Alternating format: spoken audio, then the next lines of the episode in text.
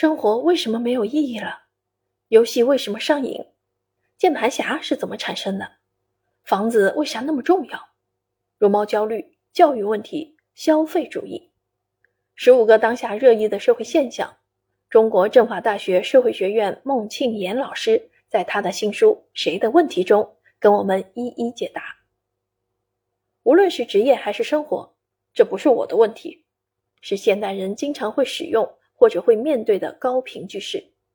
如果一切都不是我的问题，那究竟是谁的问题？其实啊，这些问题并不是一个人的问题，而是人类进入现代之后不可避免的一种趋势。